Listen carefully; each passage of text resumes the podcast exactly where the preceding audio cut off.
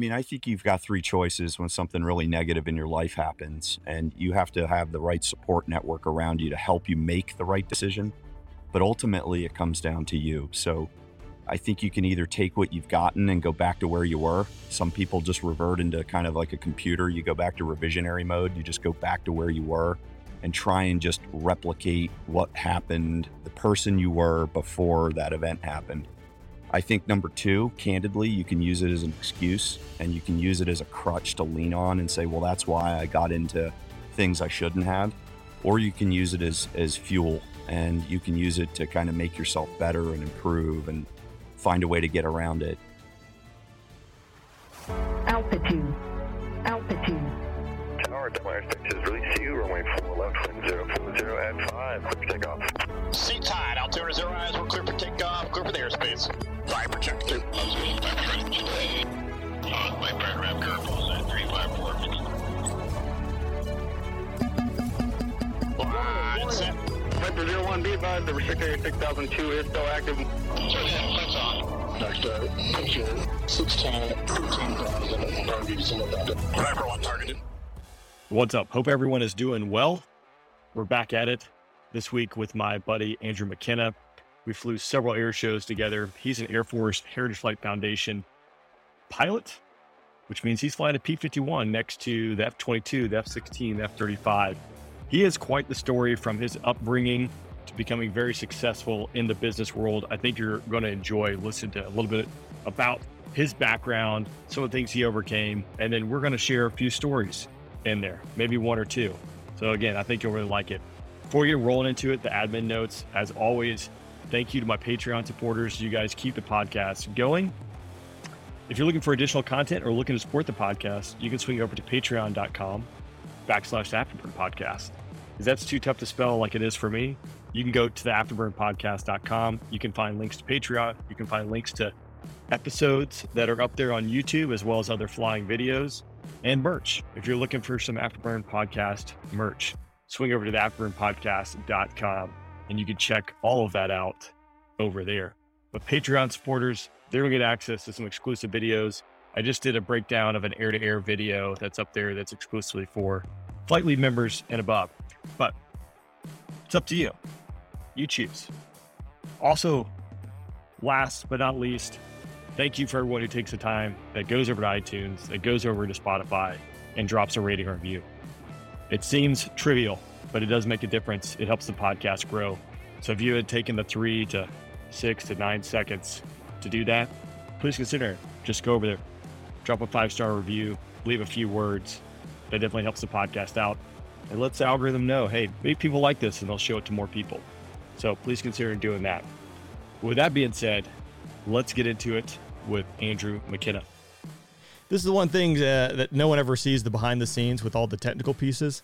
But um, the good news is I record like in three different spots, so it looks like we just had another recording reset and start kicking again. So No no, worries. oh, I'm uh, I'm I'm jealous, man. That'll be that'll be a fun day. Hopefully the weather holds out. You know, I'm over in Georgia, still the southeast. It seems like everything is uh, thunderstorms and rain showers. You know, this time of year. So hopefully the weather cooperates. Yeah, absolutely. Hey, so with that, let's talk a little bit about you. So, will you give everyone kind of the 60 to 90 second elevator pitch of who you are and what you do, and then we'll jump back to kind of where it all began. Yeah, no, that's great. Well, look, uh, I live in Arlington, Virginia. I do a lot of mergers and acquisitions work, and I moonlight for the United States Air Force Heritage Flight Foundation, which is a huge honor for me to be a part of. My dad took me to air shows as a little kid. He was a mechanic in the Air Guard. It just never burned out. And I finally got my official license when I was 30 years old, but I soloed when I was 16. We just couldn't afford to pay the bills to between 16 and 30. So um, got into flying just I think like everyone else and Cessnas and Cubs and everything and just started working my way up. Got into a North American T6 Texan, the mighty Texan, the terrible Texan. Very humbling to fly that airplane. And I put about 600 hours on that. And then I was able to acquire a P 51 Mustang in 2013. And then in 2017 was put on the Heritage Flight Program. So this will be my fifth or sixth season as a civilian Yeah. getting to fly with the U.S. Air Force. So huge honor, glad to be here. There's a lot to unpack in that uh, because there's obviously a few years in between that. I would like to kind of peel back the onion and jump back to the beginning. So you said you soloed when you were 16. So obviously you had the the aviation bug in you early. Yeah, absolutely. I mean, my dad, my mom took flying lessons and never finished. My dad took flying lessons and never finished. And and I think there was always a part of aviation where we would do family picnics at the Brandywine Airport, and you know, I would get to see Ed Shipley and Jim Beasley flying around and tearing up the skies in their you know T sixes and Mustangs, and they were kind of like local heroes to me. Some kids were into baseball, and for me, it was about going to air shows and and watching the warbirds. So it just never burned out. Did you like what was kind of the first steps to getting you flying? And then you said you had to stop kind of after you you soloed there. Can you talk about that time period? Yeah, I mean, it was really a tumultuous time for our family. My mom was incredibly sick. Um, she ended up uh, uh, committing suicide when I was in uh, much later in life. And on several of the attempts, you know, my dad and I would bridge the difficulty in growing up with all of that through aviation. That became our way to communicate with one another. So, uh, you know, we would oftentimes go out to the airport and use that as a respite to talk about cool things and airplanes. Uh, you know, not hiding the fact that mom was really sick, but just Yeah. necessarily having something to, that was more positive uh, to rally around. So, So I, I can't even imagine being in those shoes, especially as a teenager dealing with those things. But I know people have to do that. Is there any advice or yeah, it was it going there and just like focusing on something different that kind of got you through? Because I think that qualifies as one of those, you know, type events that can put you down a path of no return, doing bad things or going down the wrong path, the proverbial fork in the road. But obviously, you went a different path and are very successful, overcoming a lot of difficulty in the teenage years, which, again, formative years. And when things don't go right, it takes a lot to make sure that you don't veer off the course there. What can you talk a little bit about that? And Yeah, I mean, I think you've got three choices when something really negative in your life happens, and you have to have the right support network around you to help you make the right decision. But ultimately, it comes down to you. So uh, I think you can either take what you've gotten and go back to where you were. Some people just revert into kind of like a computer. You go back to revisionary mode, you just go back to where you were and try and just replicate what happened, the person you were before that event happened. I think number two, candidly, you can use it as an excuse and you can use it as a crutch to lean on and say, well, that's why I got into things I shouldn't have. Or you can use it as as fuel and you can use it to kind of make yourself better and improve and find a way to get around it. And I think there are just thousands and thousands of examples of other people, A, that I think have been through worse. You know, I think every bad experience is relative in your life. But for me, I just used it as fuel. I wanted to find the passion and take the energy and the love that I had from my mom and my dad. And I was like, hey, I'm going to go fix this. I'm going to go do better. I'm not going to just accept the status quo. So, you know, that airplane that I rode in, the, the, the T6, you know, I, after my mom made the attempt on her life and my dad took me to the Brandywine airport, you know, I, I, I, I got to meet Ed Shipley for the first time, right? And now I own that T6 and it's called Pamela Marie, right? It's the world's most expensive T6, right? because it's- instead of going to a graveyard, I get to I get to honor her through the way I wanted to. And when I found that airplane almost 15 years later, when Jimmy and Ed discovered it, we bought it and I restored it. And that was my therapy, right? That was my way of finding a way to get over it and deal with it and deal with it in the way I wanted to, not in the way like everyone's like, oh, well, you got to deal with a problem this way. So I think you have to unpack uh, for yourself kind of that negative circumstance.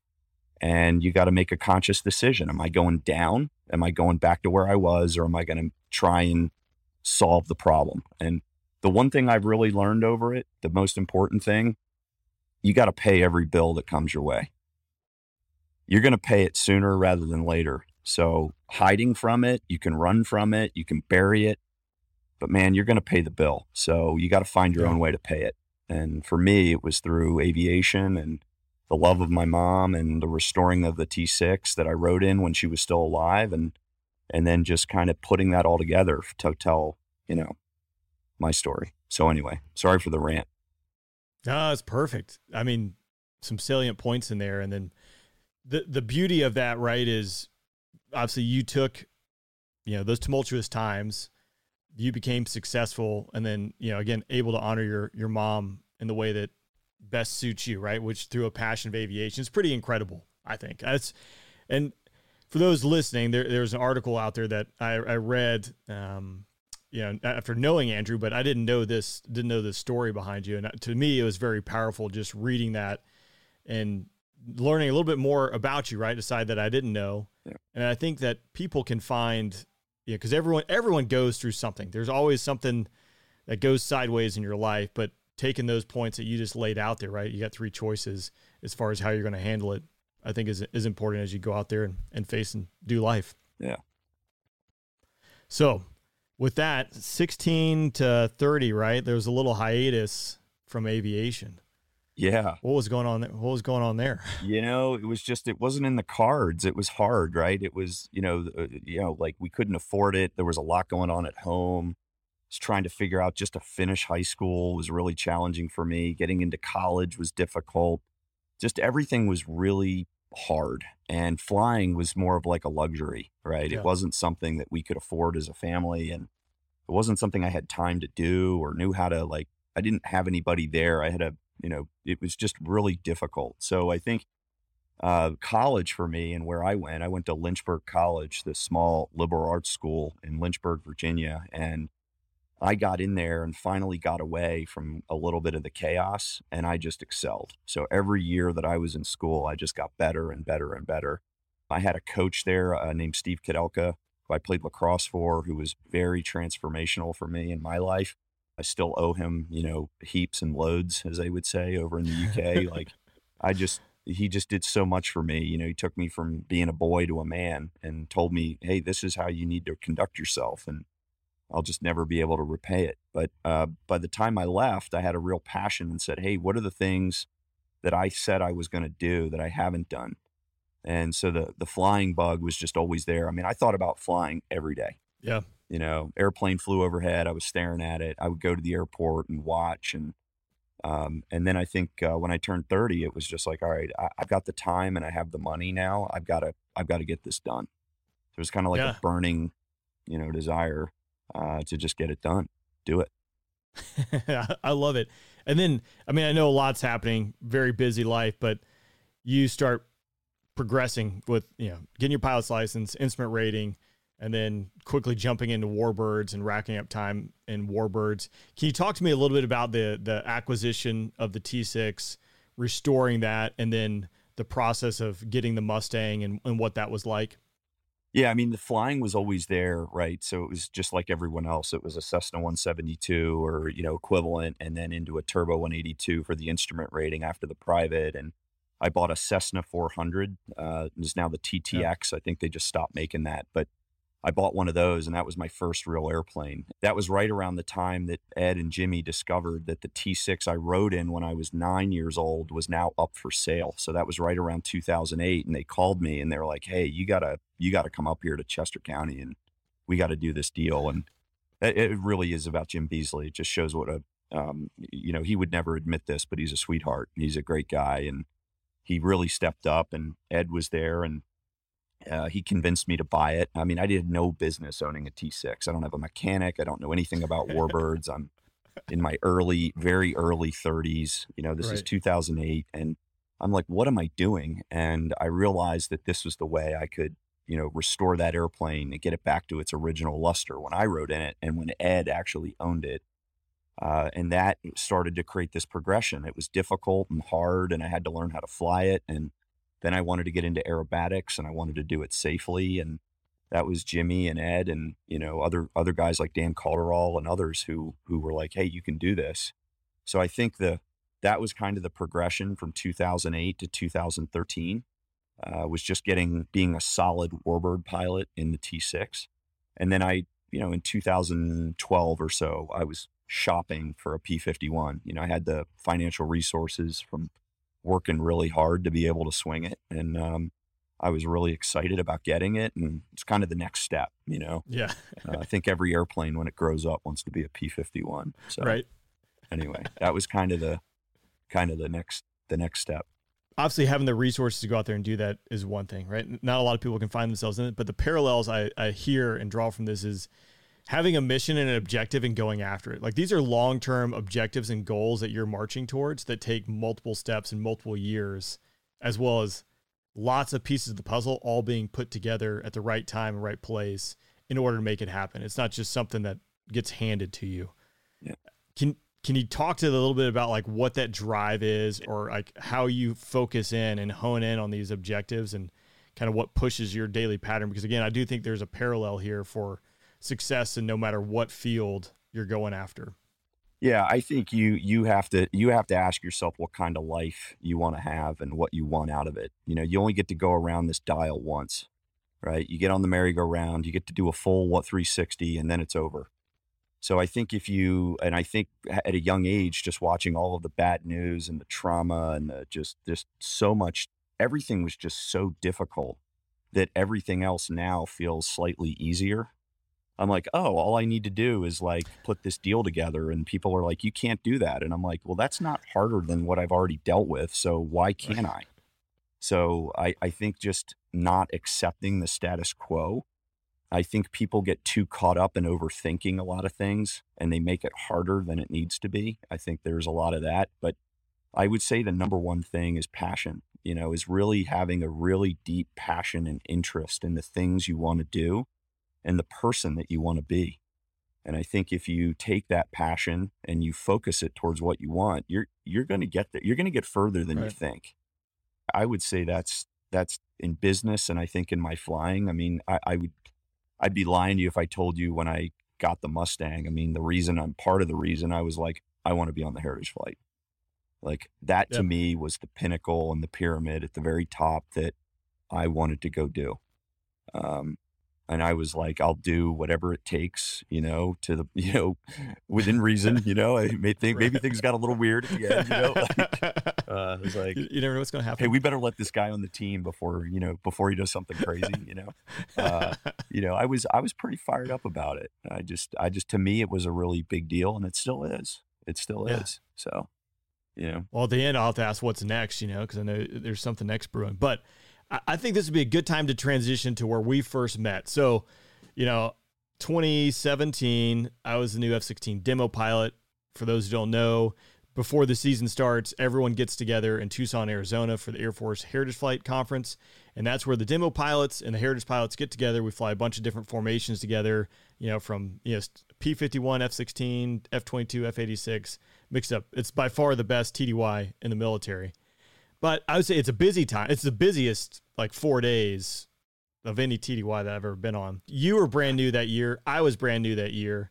I'll say I didn't really, you know, like no idea, right? Like we met each other and that was it. But fast forward a few months and it's our first air show together, which is Sun and Fun. That's a little air show down in Florida. That's right. But but the lead up to this is I'm getting several emails about Lee Lauterbach, who was once a Heritage Flight. He was a founding member in the Heritage Flight Foundation but retired once he was over the age of 65.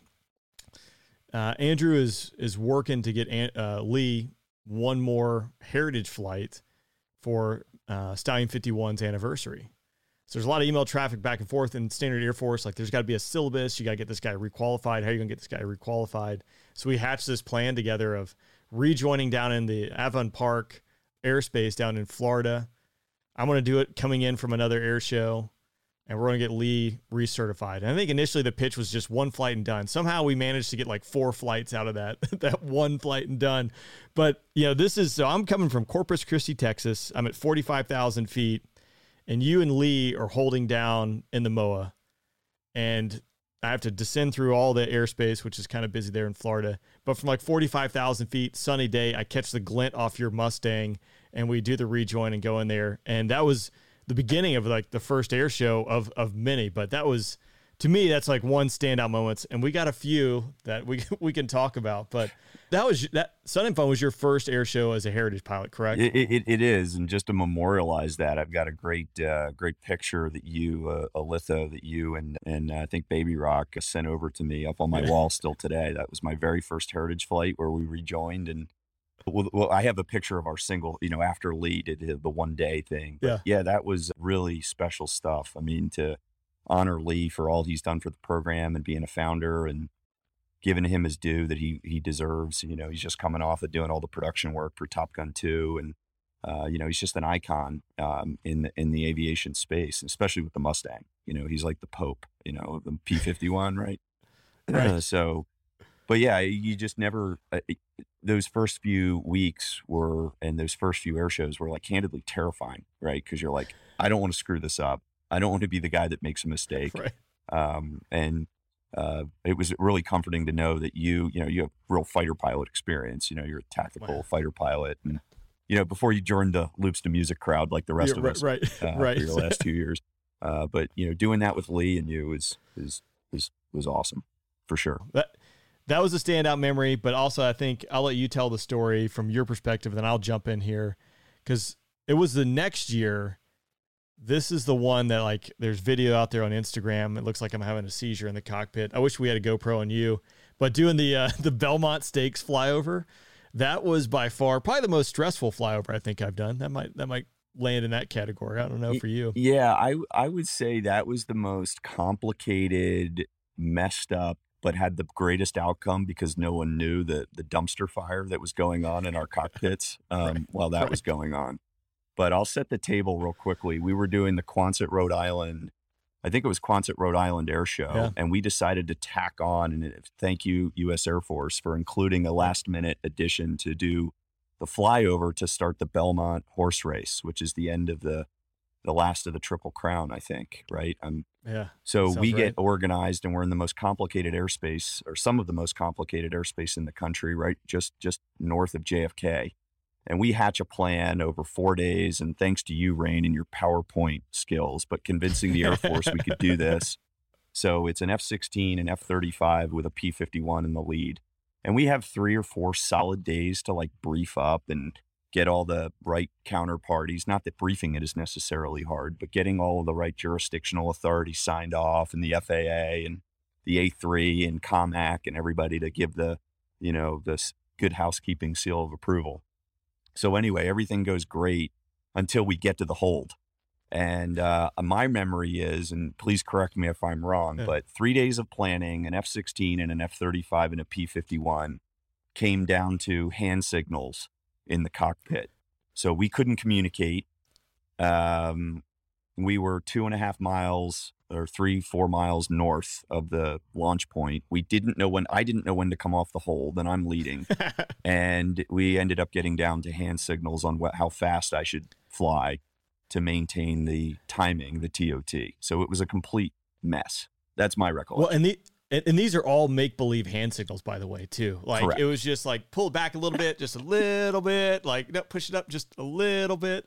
Meanwhile, like Dojo's in the F thirty five, like the most advanced modern fighter that man can make, just hanging out there, no, with no not a comms, peep. nothing. N- nothing. Yeah. The the piece of that too is that made it really difficult, from what I remember, is the fact we were holding so far north of the Belmont Stakes before we could you know start our run in because airspace was so congested. Because normally they want to hold like eight ish miles away, and then you can still make a correction, right? If you need to. But I think we were like 25 or 30 miles out, like before, like to hold to start the push and the run in. So, like, once we went, which again, we didn't know when we could go because we couldn't talk to anyone. It was just going on hope and a prayer. Um, like the ship sailed. Yeah, not only could we That's not it. talk to anyone, but we couldn't talk to one another, is my recollection. And then you, Yeah. but you had everything loaded up on your FMS, and you were able to know what our TOT was. So you were able basically to communicate to me like we need to go faster and slower depending on, you know, because we were so far out. You're right. and again, just uh, yeah, with make believe, just just give me a little bit, like push it up a lot. lot. I'll have to, I, as part of this episode, I'm going to have to reshare that video because it's quite comical that again we come down to, you know, the most advanced fighter in the world, an F-16, and then an F-35. I'll let you decide. And a Mustang with you know advanced avionics, and none of us can talk to, can't talk to the ground party, can't talk to one another.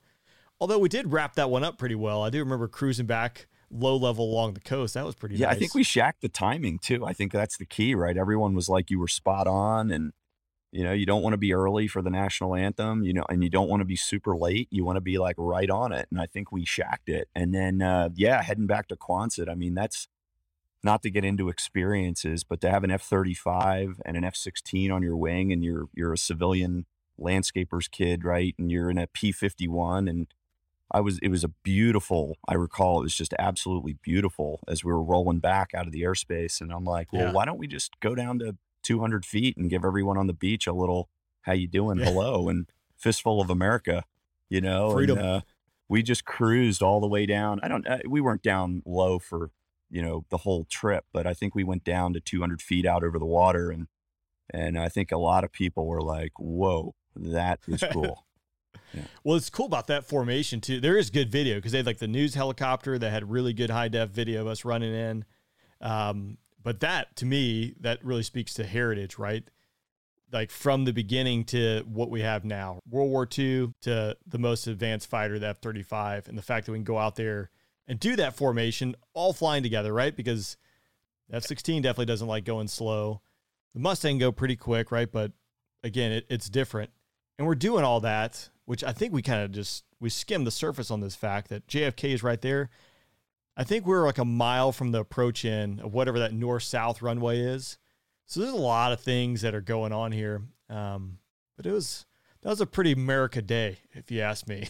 yeah, I remember having a cocktail that night with you guys and thinking, you know, this is this is all right. You know, I can I can get used to this. You know, and I think shuttling your crew uh, around uh, that was a that was a really fun weekend. Yeah. you know, that was a that was a really fun weekend. Well, and thanks to you too, Rain. I mean, look, you helped rewrite the the rules for the first time, right? In in in 20 years of the uh, history of the Heritage Program, you help add new procedures and make it even even more special than it was before you got on the team. So I, I mean, no no kidding around. You know, talk about guys leaving things better than they found them. That's uh, really epitomizes you and uh, what you've done for the program when you were on it. I mean, you were high impact player, team player. I mean, everyone knew you were always there and solid.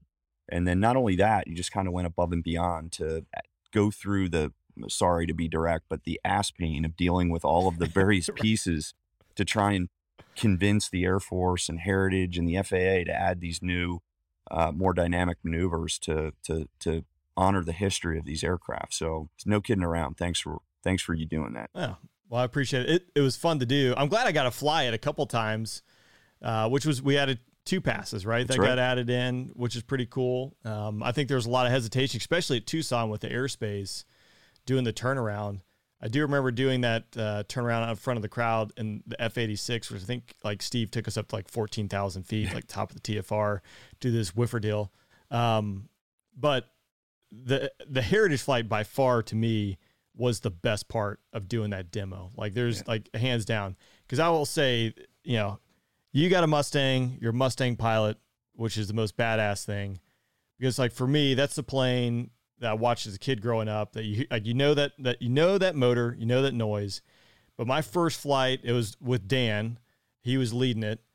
Um, and you would think that an F sixteen wearing, you know, double ear pro, the helmet, in a cockpit that's a jet, you know, that you're not going to hear anything. But no kidding, on the wing of the Mustang, you can hear that Merlin motor in the cockpit of a Viper. Yeah. Which to me is just like, so the, the chills, like that, right now, it brings it back too. Like, that's pretty incredible. Yeah. It's uh that Merlin magic never gets old, you know, and you have that you have that uh, Rolls Royce Merlin rolling around. I I'm I'm reminded when you and I were in Atlanta doing the Atlanta Motor Speedway and we're like that it was like 2000 foot ceiling over and we were like right on the line like are we doing this are we not doing this Yeah. And I launch and like as soon as you join up with me you're like hey your one of your panels is coming Yeah. off. And I'm like That's right. what? Panel? You know it ended up being and i can show your audience if those are watching but you know there's a little battery panel but you know the wing locker panels are probably the scariest and that's what you don't want to come off and uh so anyway Yeah. So here's what I learned in that. I mean, I always know words matter. Um, but this is one of those things. Like when we landed, you're like, "Hey, dude, I was getting ready to get out of the plane." You know, like that's like the first spring. Like depending on what panel that is, I was like, "Oh." Well, in my mind, I'm like, that's just an open door on a jet that's going to get ripped off. You know, like if you tell me I open, I'm like, well, not my problem. yeah Um, but you know, different planes have different things, different characteristics you're concerned about. But I do remember that. And then afterwards, like, yeah, you're like, hey, uh, this is what this panel is. Not a big deal. These panels, big deal. yeah Um, so there's some. Have you had any like motor issues? I mean, again, coming from a single engine world, I was always thinking like this thing's going to quit. This thing's going to quit. I'm always I'm always looking for the next piece of concrete or where I can put the plane down. Have you had any motor issues or anything kind of crazy? Yeah, I mean, happen? I've, I've had a couple things that have been a little touch and go. Uh, I've had a a T6 engine that had a glazed cylinder on the R1340, you know, nine cylinder engine, and we Yeah. replaced uh, my old engine with a new one, and that was a little sporty. Had a real rumble, and you know, I've had a couple little episodes in the Mustang where the engine's just not running right, and chip light came on, and then a procedure where my engine was actually making metal, uh, which is really good. bad, and had to kind of deal with that. Kind of funny now to talk about, but not funny at the time. Just at this past Right. heritage flight, I had a coolant leak issue that we thought we had resolved, and just to talk to you about communication, we had a uh, we had a four ship, so we had two P51s, we had a F22, and we had an F16 in a in a four ship out at Heritage, and we had all you know the radios were terrible. We're in the four Right. ship, and and all I heard was Mustang, you're leaking coolant, right? So immediately Words matter. I am like, I'm out of here. You know, I break out, and it ended up being a, a we absolutely followed the right procedure. But just to your point, you have to be really careful about what you say. It would have been better if they were like, BA, your coolant Right. door, you're leaking coolant, not, you know, you're leaking coolant, you know. So it was uh, one of those things. But the, the words you use, especially on a com and a dissimilar formation with people who have military background and civilian, and, and by the way, that's why we do heritage, right? We find out where those gaps are. We find out what language we're all speaking, and we make sure we're consistent because it's those really little things that'll come up and come up and grab you. But no, I've been really fortunate for the most part. Uh, I haven't had it at bail out of an airplane or anything, so that's that's good. But yeah, we've had a couple little engine issues here and there, and uh, you just got to be a little cagey around these old airplanes. You got to respect them, and you got to be really conscientious around them. And I think if you do that and you listen to them, uh, they Yeah. talk to you. You know, that's what Lee Lauderback always says, and uh, they talk to you. You know, if you see a little leak somewhere, it's it's talking to you. You know, so just pay attention. That's what if you see an F sixteen that doesn't have uh, oil and all the stuff underneath it, you know something's wrong. Yeah. but uh, it's like it's talking to you already. Yeah, The, and that's the thing too is you know so heritage flight that's that four days right where you can you can dial everyone in, knock off the rust from the winter of no one no one flying together, but really just rehacking what it is because the commonality in speaking the same language while you think it would be assumed is not always the case. And even guys who've been in the program for 20 years or did demo for, you know, 2 or 3 years, there's always something that's kind of like a refresh or something that can happen. And that's like one of those things that I think can get overlooked a good bit and that's why having those practices are so essential. Because the dissimilarity between the aircraft, like for example, like the F-16 demo is finishing the last pass at 620 knots doing nine Gs, going to rejoin with the Mustang, or God forbid, an A1 Skyraider that's doing 120 knots in the sky. Uh, it's just it's so it's so vastly different that speaking that same language is so important. Otherwise, bad things can happen. And when when all else fails, you just make up your own language, like we That's did. right. You know, just you know, push it up. Yeah, just push it up a little bit, put, pull it back a little bit. yeah. I'm trying to think. I guess I was with Tuna. Uh, oh, this was my second season when he had his engine failure in the P47. You know, again, like that's just one of those things that I think I told him, "Hey, you're trailing smoke." He's like, "Yep, I know." You know, like it was already it was already go time. But again, a lot can go wrong real quick. So having the training is important. So on that note, what do you do? Like how how often do you try to get in the Mustang and fly? Do you do any recurrent training or anything like that? Yeah, no, that's a great point. Absolutely. I mean, first of all, uh, try and get in the Mustang anywhere right after annual in in January, February timeframe. So try and get a couple reps in with Jimmy. I have the convenience of being relatively close to Jimmy, so we'll try and do a Yeah. couple of formation acro P51 flights uh, before we actually push out to fly our Mustangs all the way from the East Coast all the way out to Tucson. So by the time I get out to Tucson, you know, it's six, seven hours of seat time. And, Yeah. uh, you know, you're pretty, you're I'm- not that that's a, you know, qual, but I've taken off and done six or seven landings. I've done formation aerobatics a couple weeks before. I'm, I'm, I'm getting into the zone. Uh, the other thing is I go down to Stallion 51 every year and I do an hour with Lee or one of his teammates. And, uh, it's not a friendly, Lee's a friend, but it's, he's not my friend when I'm there to work right. right? So we're doing aborted takeoffs, we're doing buffet tracking, we're falling out of loops, we're going through a generator failure, a boost pump failure. We're getting into the real technical Gucci stuff on the Mustang. You know, like an example, like when are you going to know you have a hydraulic failure in a Mustang? Well, you're probably not going to be staring at the hydraulic pressure gauge the whole time you're flying it. That's just not a practical kind of, and the gauge and the airplane is in different places. And, but you're probably going to get into the overhead to do the overhead break in the P51 and you're going to go grab the flap handle to go flaps 20 to start to slow the, slow that thing down. And the, ha- the flap handle is just going to like fall. Like as soon as you touch it, there's no pressure from the hydro and it's just going to Okay. fall. Well, now you're thinking immediately, okay, now I'm on the gauge. What am I doing? So at that point, you're thinking, all right, do I have a long runway? Because I now need to do a no flap landing. I know my gear should free fall pretty readily. Um, and now I'm thinking I need, you know, more, way more than 5,000 feet. That would be absolute min, and you'd probably still go off the end. Um, No kidding. but um, you, you'd want to look for 7,000 feet. So immediately I'm thinking I need concrete. So, Yep. but yeah, we, I usually um, do that with Lee and then you do Heritage. And then after Heritage conference is over in February, now you're getting into season, right? So every week you have to be, go out to the airport, treat it like a demo, open up the aerobatics box at Warrenton, you know, go get an hour in and get, get silly. I mean, you're, you're really doing a disservice to flying with the ACC demo teams. Cause I don't know, Rain, what were you doing? You doing like four or five practices a week in season?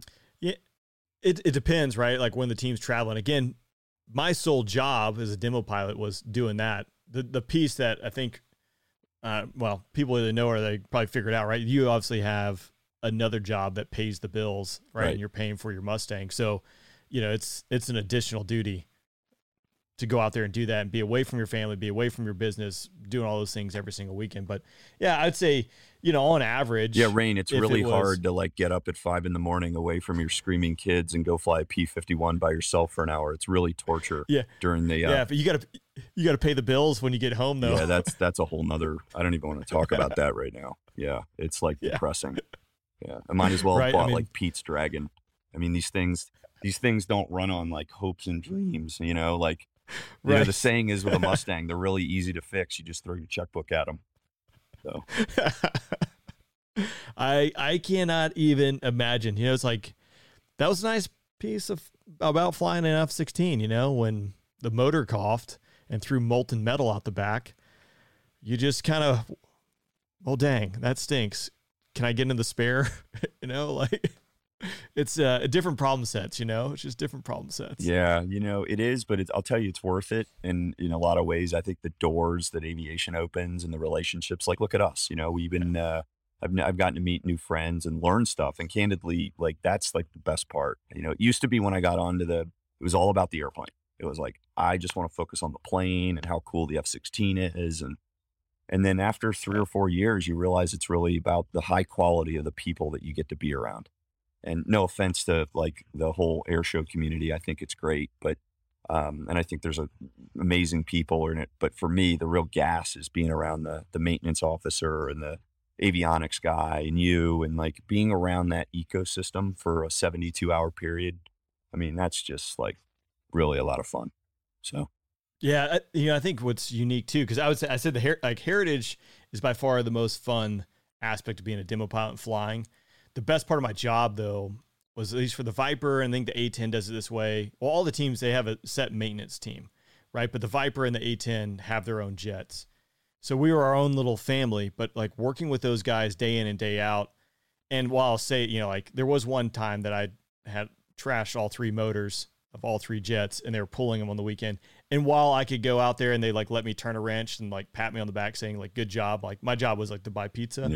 Yeah. Uh yeah, end of the day, it was that was a unique experience and by far the best just being around the guys and being being around the team making things happen that you don't get like you just don't get that exposure or experience. And I think you're right. It's like this aviation community opens up a network to people if you embrace it and having that network and you know getting to meet new people from different backgrounds and different walks of life is is pretty cool and unique. Yeah, I mean, I that, that's one of the things everyone's like, well, why do you go to Oshkosh every year? You know, is it just to fly heritage? And I'm like, no way. I mean, the ecosystem of Oshkosh is the most it's it's the most democratization of aviation in the world. You can have Right. the F 35 pilot next to a guy who just built his own Carbon Cub, next to a volunteer who works for EAA or volunteers every year. And everyone is an equal because they're all part of the ecosystem of aviation at Oshkosh for that entire week. And it, you'll um, you'll be sitting at a picnic table that's you know 90 feet long, and you're having a hot dog or ice cream, and you're like, "Hey, what do you do?" It's like, "Oh, we just brought a flew a Stearman up from like you have a Stearman? And you're like oh what do you do? Like oh i fly with the mustang. But like it, there's there's just all this mutual respect and um i think that's what makes aviation especially oshkosh that time of year kind of like my favorite cool thing airplane thing to do. When did you start going to Oshkosh? yeah i went in 2007 was the first time that i went. That's actually where i met max moga general moga now Okay. the commandant of cadets at the at the academy today so I got to meet Max there, who was the first demo pilot for the F 22. And uh, that was the first year I went, and then took a couple years off and started going back in 2000. I would say like 2013 and 14. I started going pretty much every year that I've been, taking a couple years off here and there. I remember him bringing the Raptor online, the demo, you know, and now they're getting ready to start retiring F 35s. I think it's 23 next year in the NDA. You might. Oh, yeah, the than me. 22. Yeah. Yeah. And, uh, which, I mean, those things haven't been upgraded since I think 2011. So it'd be pretty pricey to upgrade those ones that are coming out of the schoolhouse. But it's wild to me that now they're, those F 22s are rolling, they rolled off the line in the early 2000s. They're going to the boneyard, and the Mighty Hog is, you just can't get rid of it. It's the booger you can't flick. No, it's it's unbelievable. I mean, I just think of what's going on in Ukraine right now, and like all the A-10 pilots just drooling on that road. You know, they're like, "Oh, just let me, just give me an hour." You know, That's I saw Satan send out, you know, he sent out a text and it was, you know, just a string. You know, I mean, it was like it, it was their dream, you know, to go out there and just waylays. But that uh that MiG twenty nine that got shot down over uh Kiev got shot down from Belarus, which I didn't know that. I did. I talked to Paco about it, but it's like a 150 nautical mile SAM shot, which the whole A10 is just not gonna not gonna hang out too long. no, I don't think. no, that's that's legit. That's a that's a long stick right there. Yeah, that's gonna hurt. It's gonna leave a mark. You're gonna get uh, the Martin Baker tie or whoever and Yeah. makes their ejection seat. Not not what you want. Not where you want to be in life. No, it certainly yeah, isn't. well- that's for sure.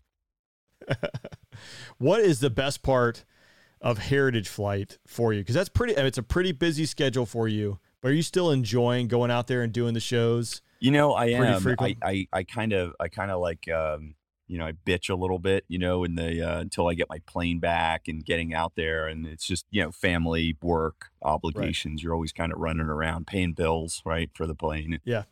But I would say it's it's absolutely in that practice day or you know in the briefing and and getting ready to go and the anticipation of wanting to do it right. So yeah, I I would say I'm really still enjoying it. I think it's been it's certainly been more rewarding. And I always just, you know, if the weather's good and the plane's running good, it's just the it's it's a great way to spend a weekend. I mean, there's no way around it. It's just it's it's incredible. So absolutely enjoying it. You know, heading into season six now. I guess this will be my sixth Yeah. year on the program. But that's that's it. I, I would say the favorite part, candidly, is doing it right. You know, being really safe, of course. That's that's always number one. But getting the reaction from people on the ground who have a ne- either never seen it or someone who really appreciates it. Maybe they were a wrench turner in the Air Force, or um, you get to go over and visit with them after the after the performance or before. Uh, that's that's that's definitely my favorite part of it right now. That and taking my Yeah. boys out there. You know, my three boys are Yeah. like uh, obsessed now with. Uh, Are with they eating it? They eating it up. What's that? They they eat it up. I assume. Yeah, you know, this was uh it's Stuart, the last show of the season last year. I took them to Stuart, Florida, and they just Nice. man, they did a first class job down there. Uh, you know, it's a it's a beach show. It's Florida. It's late in the season. They really did it right down there, and I got to take my three boys down there, and that was that was cool. They they had a bounce house there too, so that was a close kind of might be a little Yeah, competition. yeah. it's a Mustang or a bounce house. You Yeah. know, these, these are the things. That's the the funny part. I do again, it- you know, through our time, I really enjoyed us being together flying. It, was- it we had some really great times, but I do have some really good, uh, many fond memories. But I need to share these photos too because you were incredibly gracious to my son Jack, which you came down to Shaw. I think I forget. I don't know if it was like for Loco to Sir, or I think we were just kind of knocking the rust off. I know you were bringing the Mustang up from Florida.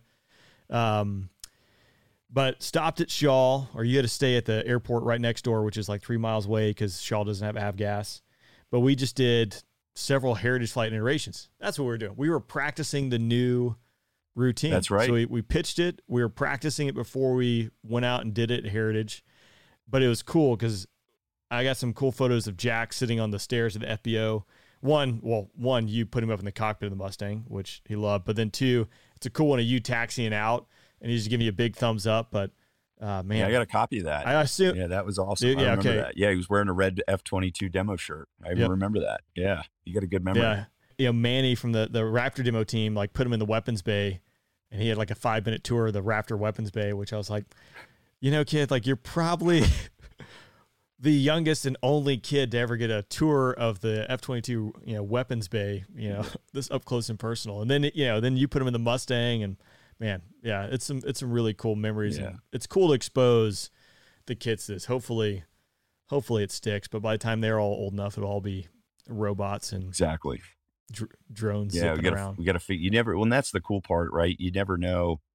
That's why you need to be on in that environment. I mean, that's our job as part of Heritage, right? Is to inspire the next generation, and you know, the little girl or the little boy that runs around and says, "Hey, this is really cool," and they get to meet you, the F-16 demo pilot, or they get to see someone that's like them. You know, uh, like Rebel, who's the new F-16 pilot now, and they Yeah. see her and they're like, "Wow, I can go do that too." And that's um that's the next generation, and that's that's that's why we're here.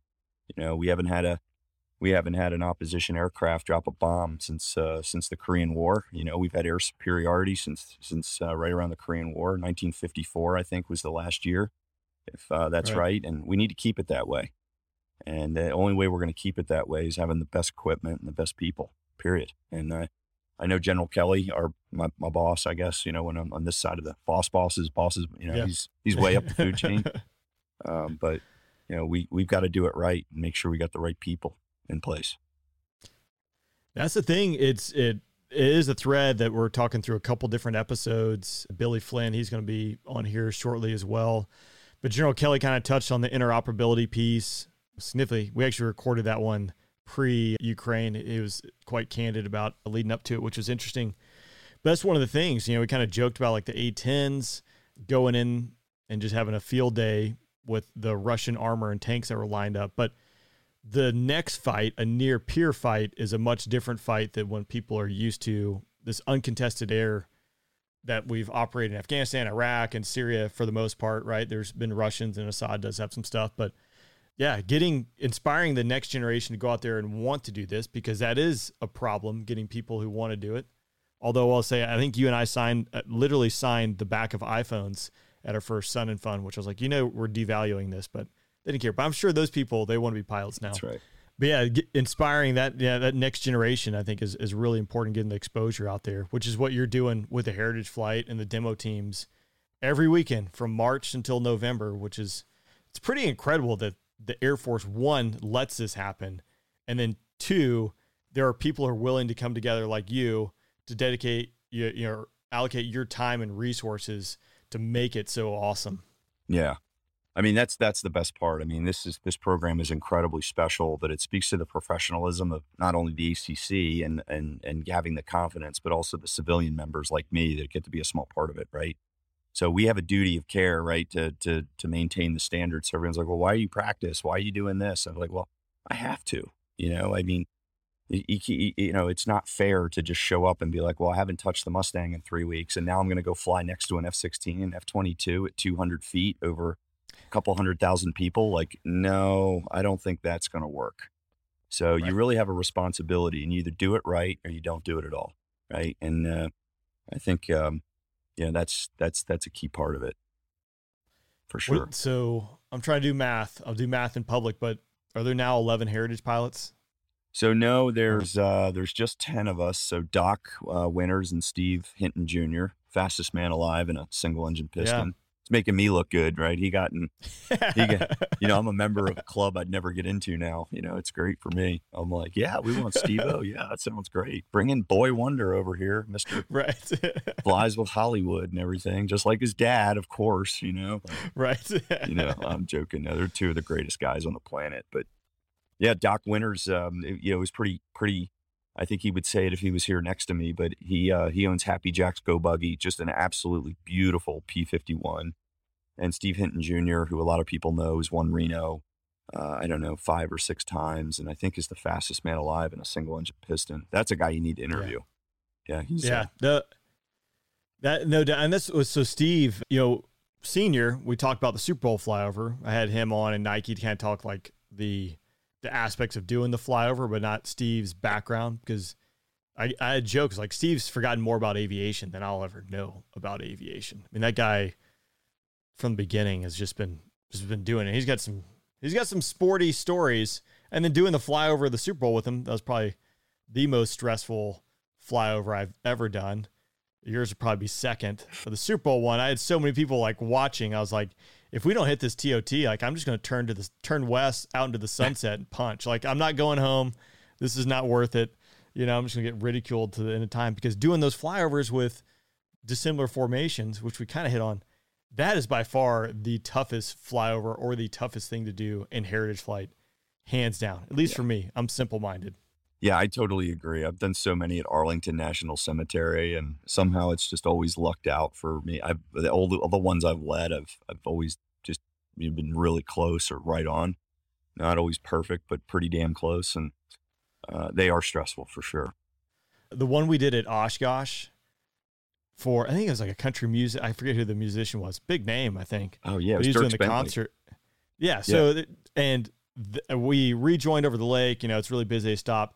We nailed the timing, and then my safety o who was you know we had two we had me, uh, you, Stuart Milson, and then another F sixteen, and I won't mention his name. No, didn't I we? mean, didn't I give him the nickname Snuggles for some activity he performed the next day under the wing of my Yeah. Mustang? So Yeah. he had, he had a he had a great time. You Yeah, know, it was it was a great TDY for him, which you know, en- enjoy reap the benefits. He worked hard, so there we go. But it was the uh it was the flyover which I was like, "Hey man, you're gonna be near Mustang. You know, just be careful. They don't have ejection seats." The standard spiel I give every you know safety observer that's ever going to be near Mustang. He's on my wing, right?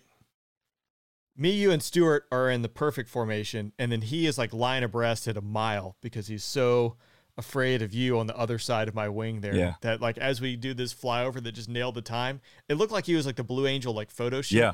That's just way far in trail, but yeah, he did. He did appreciate the shade that your Mustang provided the next day for sure. yeah, he was um he was special people. We'll just leave it at that. I think yeah. I think they say in the South, I think the term they use is bless his heart.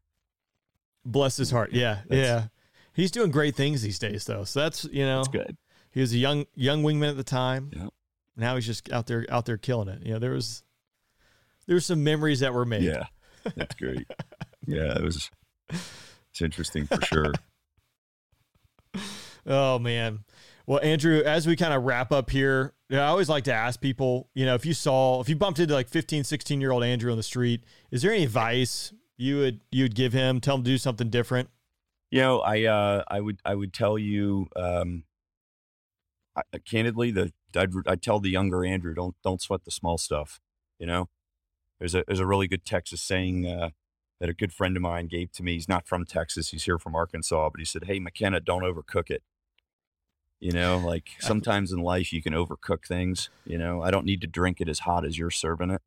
That's a kind of another way of saying it. And I wish I had Love it. followed more of that advice uh, younger in my in my days. But you know, it's hard to look back and have a whole lot of regrets because then you don't learn if you don't make mistakes.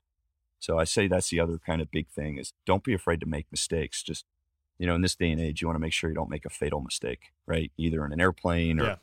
you know, a careless comment or anything like that. So, um, you know, be conscientious around that stuff. But no, just uh, push it up. You know, you only get to go around this dial once, as I mentioned earlier. You know, and uh, don't don't don't don't take no for an answer.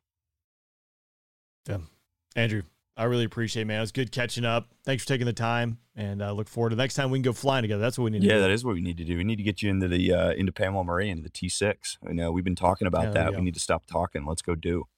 You yeah. know? Make it make Yeah, it it'd good. happen. Hope you have a safe flight. Go tear it up. Yeah, we're gonna tear it up. We'll uh, save a little for you. Don't Yeah, worry for yeah. your listeners. Hey, I really appreciate what you do with the, the Afterburn podcast. It's great to be on. I hope uh, hope it didn't bore your your clientele and your your listeners too much. I'm looking forward to listening to it as well, so I can hear how bad I am on on radio. I always say this. You know, the uh, I appreciate you taking the time. I, people are gonna love it. But the worst part of this is I have to go listen to it and edit it, and I hate listening to my voice. So if you want to like really just like grind the gears, is start a podcast and then edit yourself when you hate your voice. So Sound good. I think that's gonna be me that hears it for the first time. Is like, ah, what am I doing? this is so bad. Yeah. No, I enjoyed it. Thanks, Awesome. Andrew. Man, I really appreciate it. Hey, Rain, you're the best, man. Thanks so much for having me on. Appreciate Cool it. stuff. All right, later. Later.